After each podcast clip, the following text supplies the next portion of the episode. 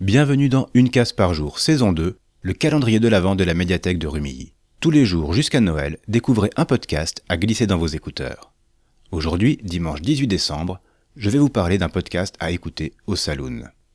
Mort à l'aveugle est une création de la chaîne TCM Cinéma.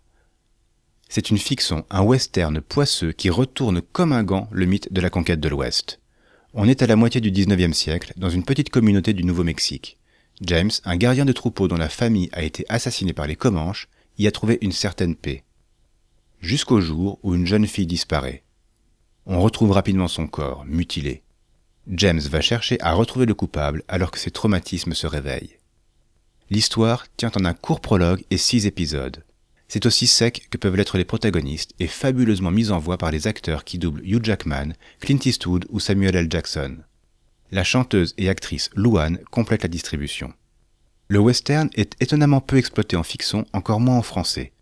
Cette production place la barre très haut et propose une expérience forte, à ne pas forcément mettre entre toutes les oreilles. Chers auditeurs, retrouvez dans les notes de l'épisode les liens pour écouter Mort à l'aveugle et profiter tout de suite de cette étrange histoire. Et à demain pour une nouvelle friandise sonore.